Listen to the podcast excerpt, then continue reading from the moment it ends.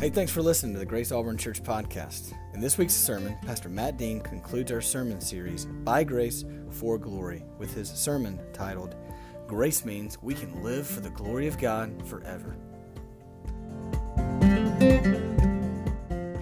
It's great, great, great to be with you this morning. And um, I confess, I kind of lost it over there a moment ago, so I'm in recovery mode, and I'm good with that. But that heart cry, hallelujah, Jesus reigns, I, I think in the bedrock of our souls, that's what we all long to say and mean and know and trust in. And life happens, and difficulty happens. And I think when we get sidetracked and distracted from the goodness of God and Jesus Christ, then we as people begin to struggle with perspective and we begin to struggle with the notion of does God really love me? And as we enter into this final and fourth week of this series entitled By Grace for Glory, I just want you to hold those two things in your hand. By His grace, your heart is beating this morning.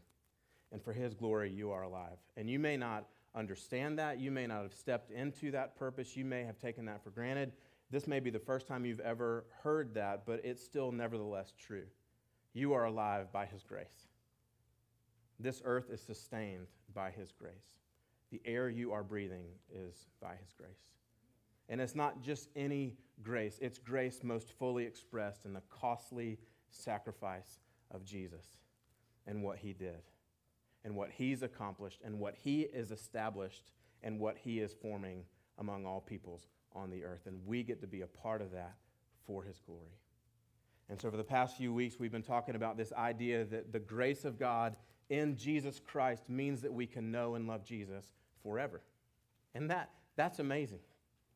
And as we settle into knowing and loving Jesus forever on earth and in eternity, we find ourselves in community and we sometimes naively think that our community will be perfect, and it just isn't. It's just not. We hurt each other, we disappoint one another, we hurt ourselves, we disappoint ourselves, and when we huddle up in a room, whether it's this room or a smaller room, you just see the humanity on display of people like you and like me. And yet, to be an authentic gospel community means that we are rooted in relationship with Jesus. That's, that's just what it means.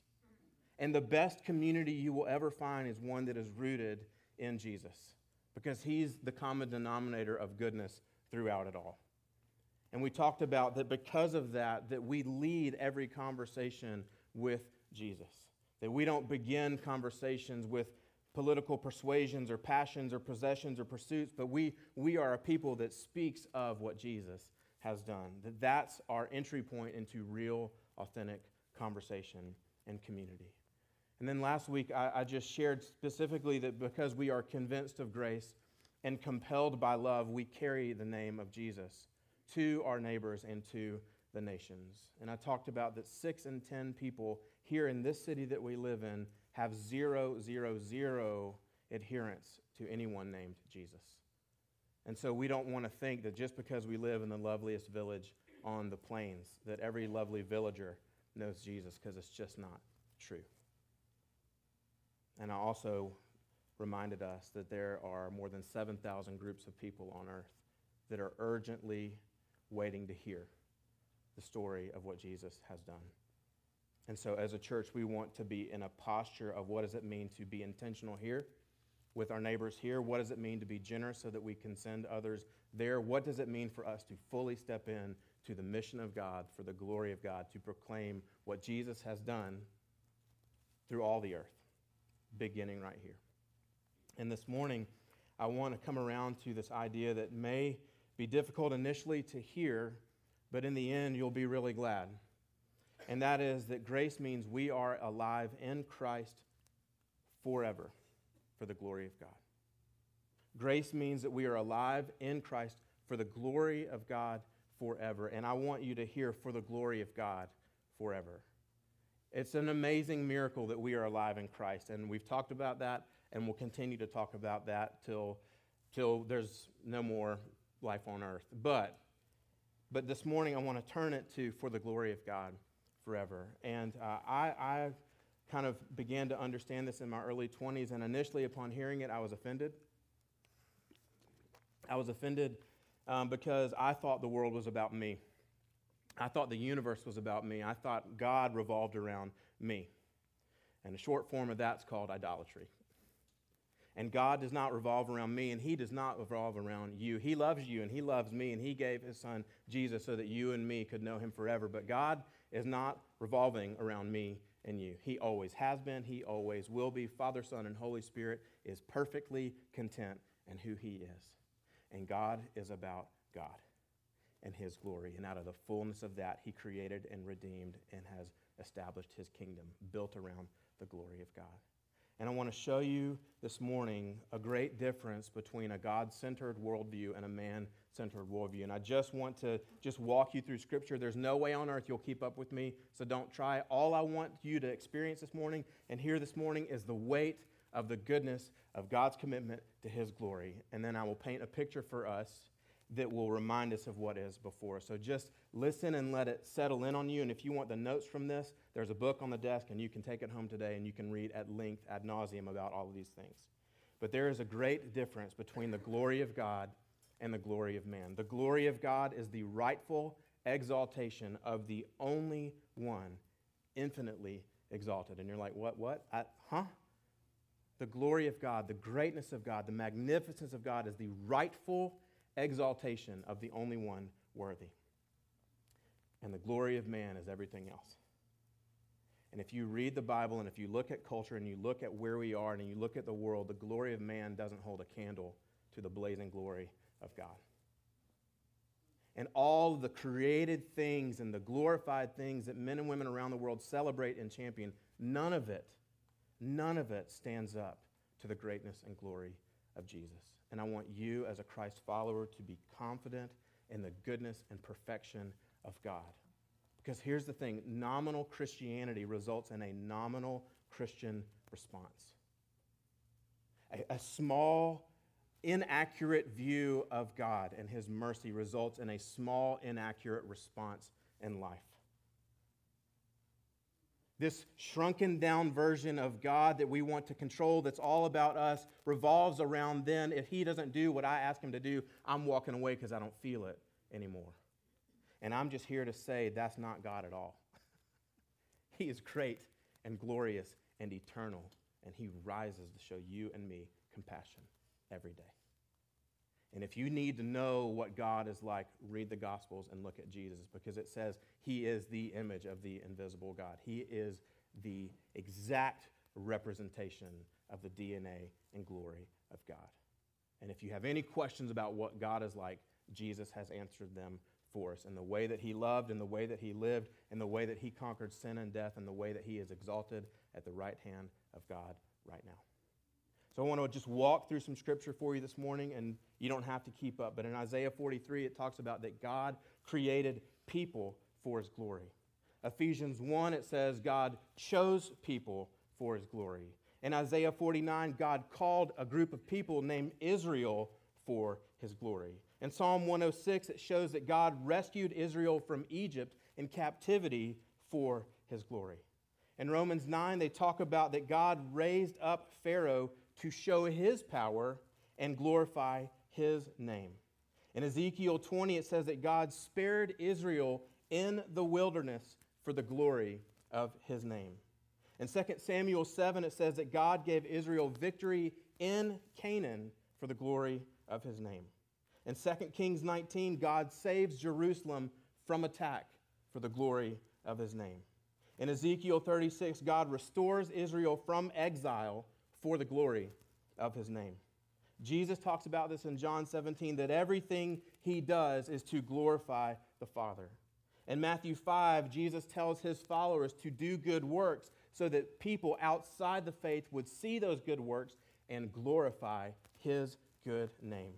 In John 5, Jesus warned that not seeking God's glory, not seeking his greatness, not seeking his magnificence makes faith impossible.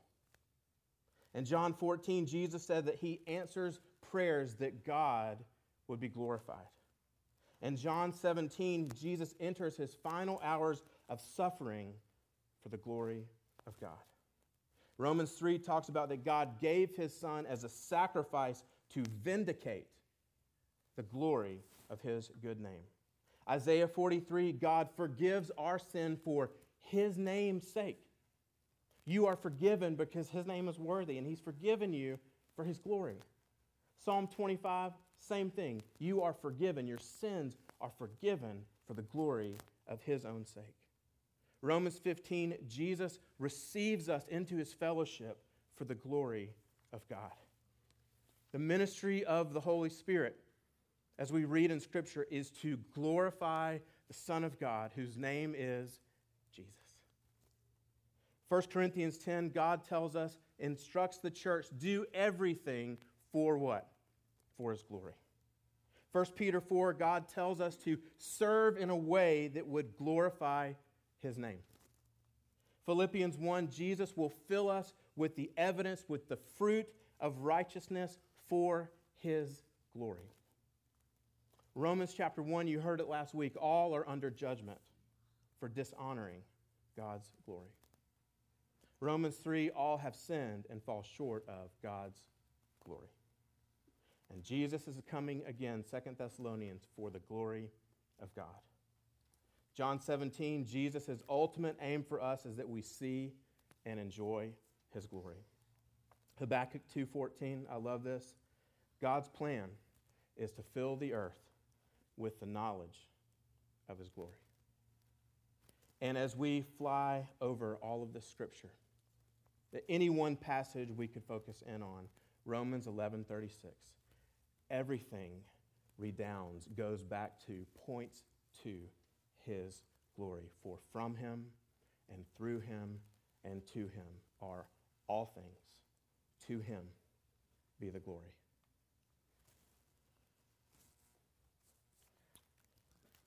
The author, the author and pastor that compiled that list is John Piper. I don't take credit for that research. But I do want to credit him for helping me see the goodness and greatness of God's glory. And I do want to acknowledge what it means for us in humility to honor those who have gone before us in faith. But we are surrounded by a great cloud of witnesses. And he said this, and I've lived in this reality and I've experienced it to be true. God is most glorified in us when we are most satisfied in him. God is most glorified in us when we are most satisfied in him. I'm going to say it one more time. God is most glorified in us when we are most satisfied in him. Some of you truly have never considered the greatness of God. You've never been taught about the greatness of God. You've never heard about the greatness of God. And I want you to begin this journey of pursuing the greatness of God because the greatness of God is the glory of God, and Jesus is the glory of God. Some of you have been so hurt that the idea of trusting God, truly trusting God, that His glory is your best, the idea of trusting Him is a huge leap of faith. That you have been weighted down by some significant pain in your life. Some of you are so defeated by your own sinful humanity that the cravings of your flesh and fallen man or woman, it overcomes you and it overtakes you. And you're sitting in this room today looking beautiful and handsome, but on the inside, you're crushed by the weight of your struggle. And I just want to say to all of the above, welcome. And this week,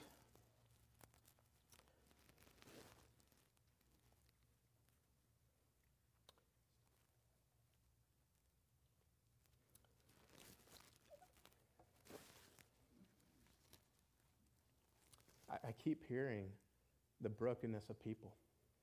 I've gotten phone calls, been in meetings, heard confessions. A lot of brokenness I've been on the other side of the phone or table of this week. And I think about that, and, and I think about you this morning, and I think about, okay, people, you have got to be rooted in Jesus. And when life fails, and when you fail, or when someone fails you, what are you going to stand on? And what really, honestly, is going to satisfy your soul? Because anything less than God will not. Period. That's just the reality of it. And as we deal with broken people, as I deal with this broken person, as I reconcile it, there, there's only one thing I can say to you today, and that is this that God is trustworthy and true. That He has given His very best for you, that you would experience His very best in Him.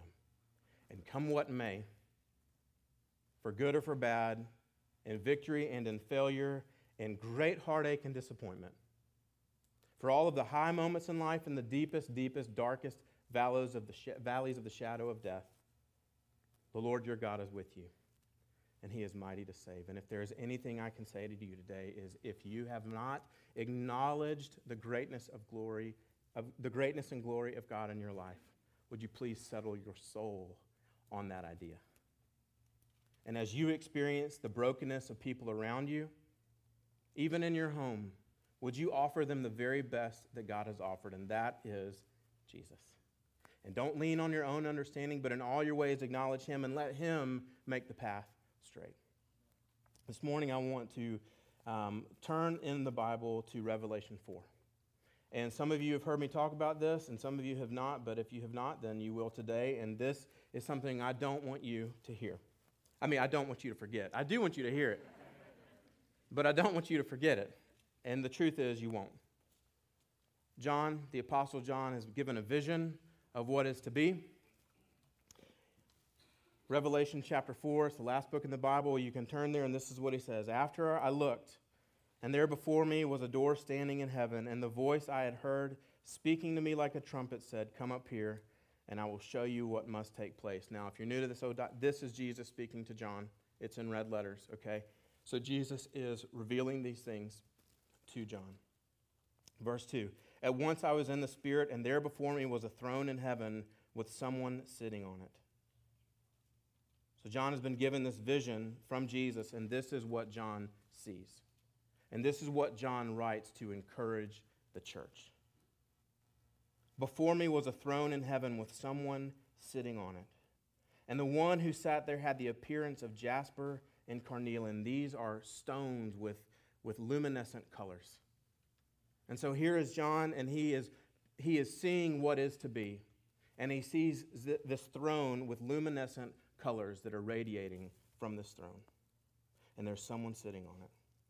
And around that throne, in verse 3, it says, A rainbow resembling an emerald encircled the throne. So I want you to picture this with me. There, there's a throne and someone's on it, and it looks like jasper and carnelian, this luminescent color spectrum. And then around the throne, was a rainbow that looked like an emerald.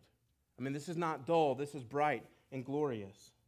And surrounding that throne were 24 other thrones.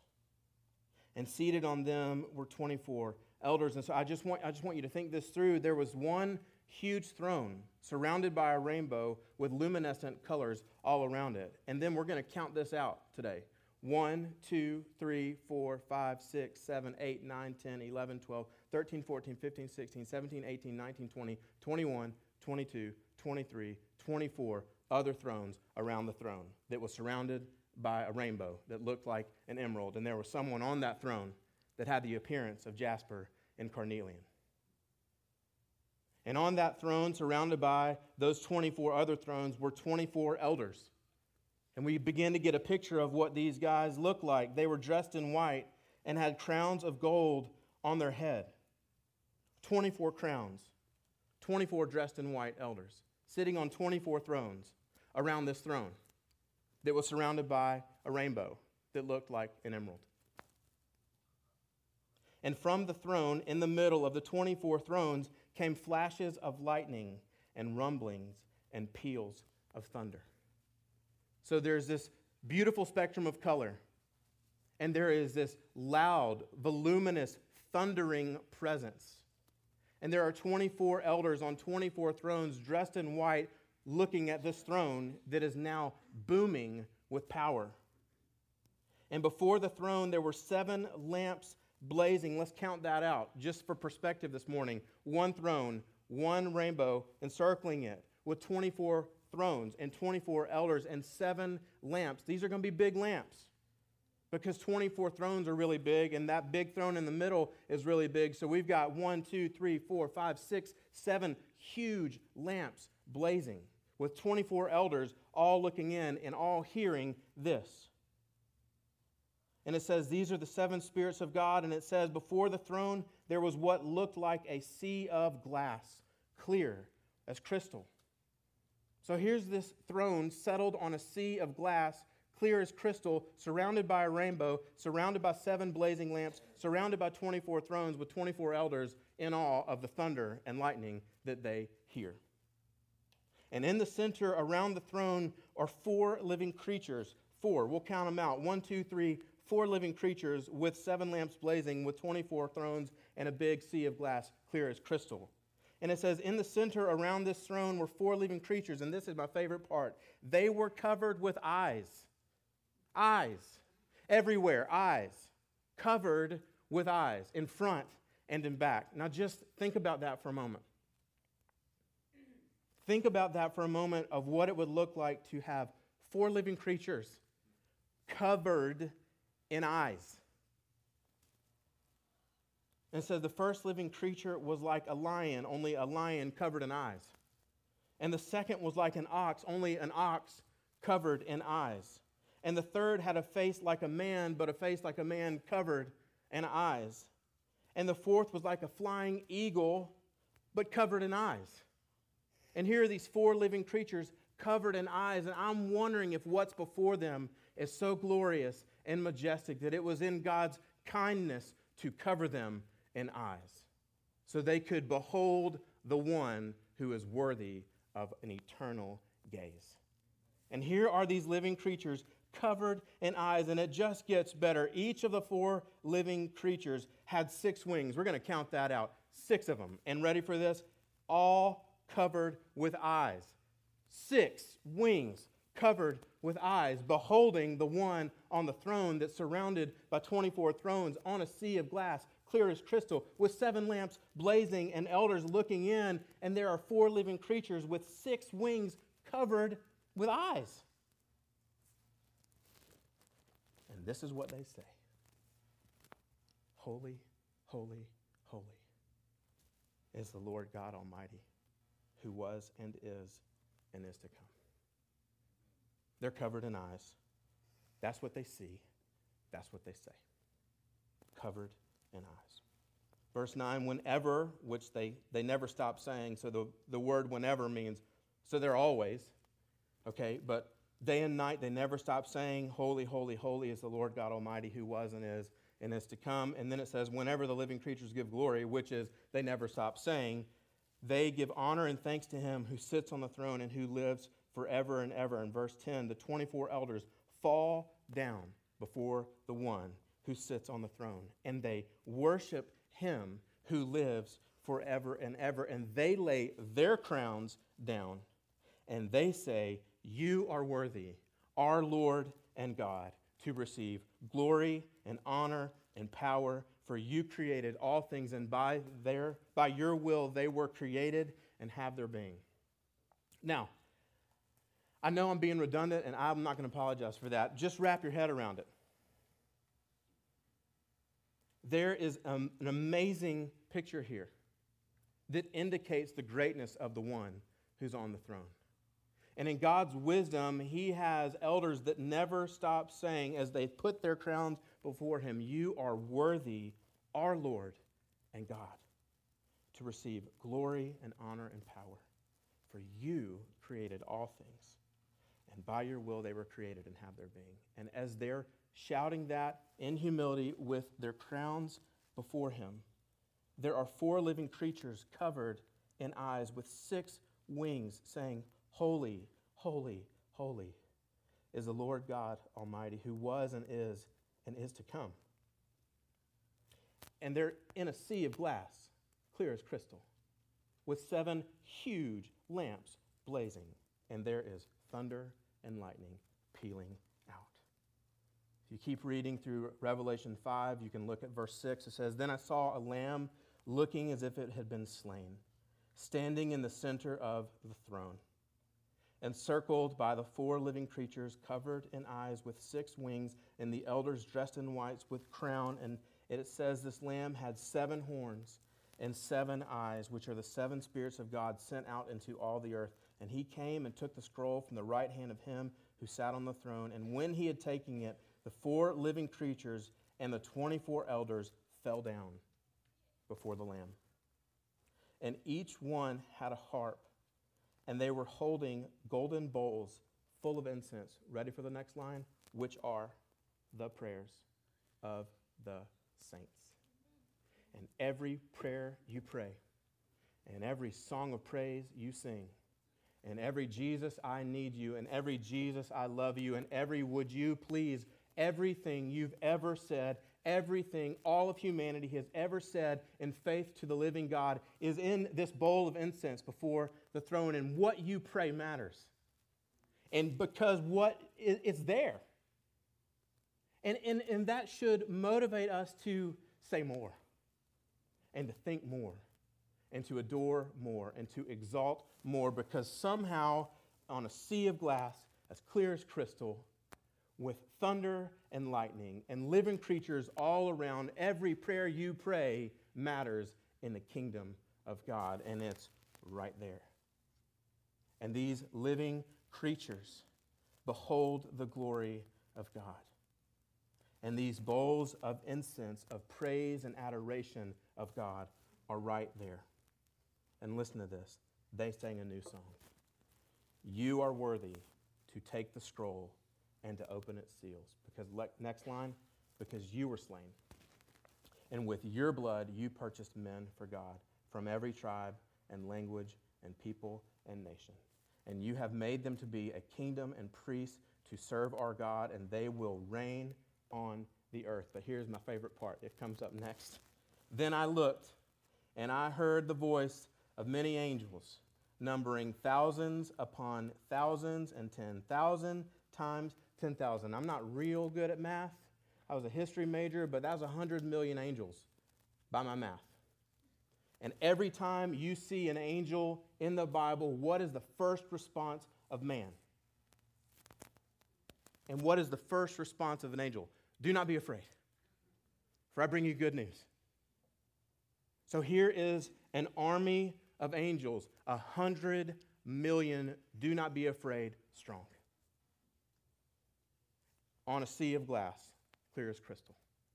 And a hundred million angels, numbering thousands upon thousands, encircled the throne. Now it's getting big. Now it's really getting big.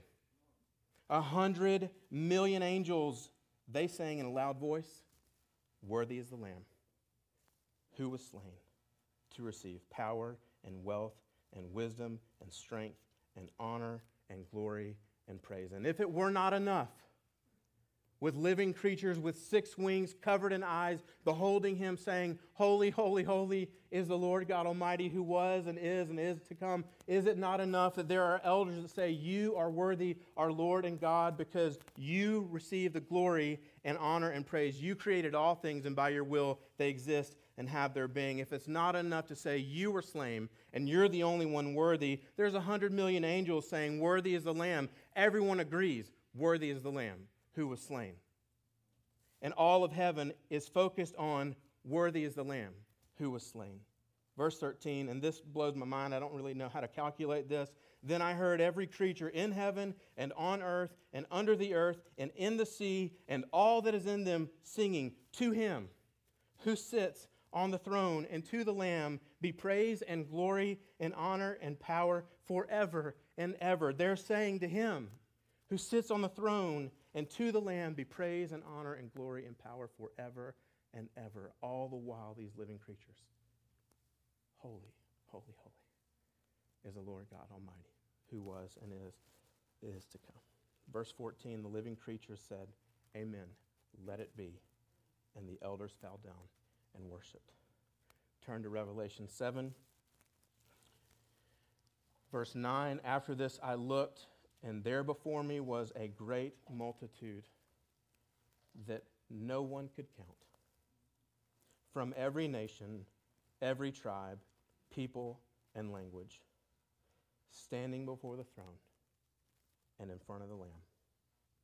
And they were wearing white robes and were holding palm branches in their hands, and they cried out in a loud voice Salvation belongs to our God, who sits on the throne and to the Lamb. And all the angels, I'm guessing around 100 million. And all the elders, they count out at 24.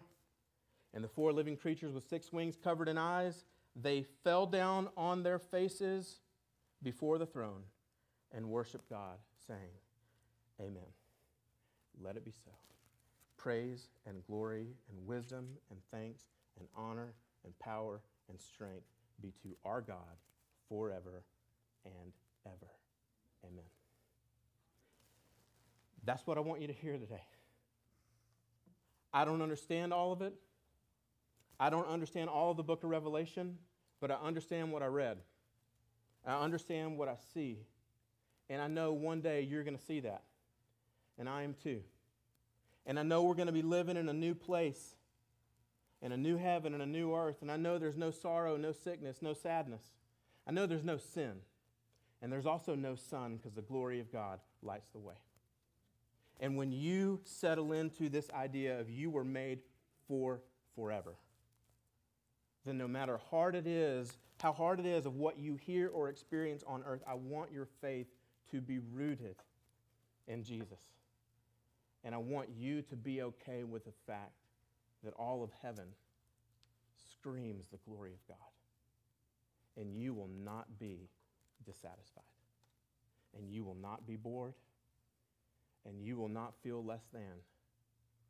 And even if all of heaven is one eternal, forever, to him who sits on the throne, holy, holy, holy is the Lord God Almighty. In all of eternity, you will not run out of enjoyment of him. For that well will never run dry.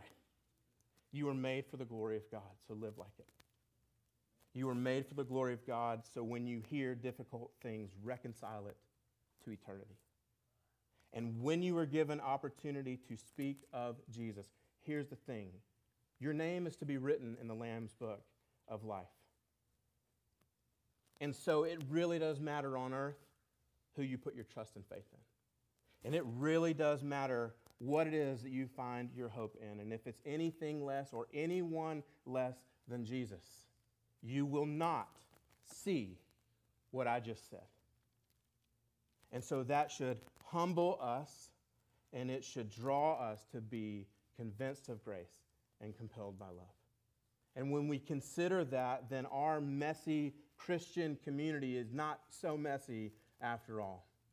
And the privilege of knowing and loving Jesus is awesome, and it begins today because it lasts forever. And I want you to hear that today. And I want you to be encouraged in your soul that the glory of God is your very best option. Will you pray with me?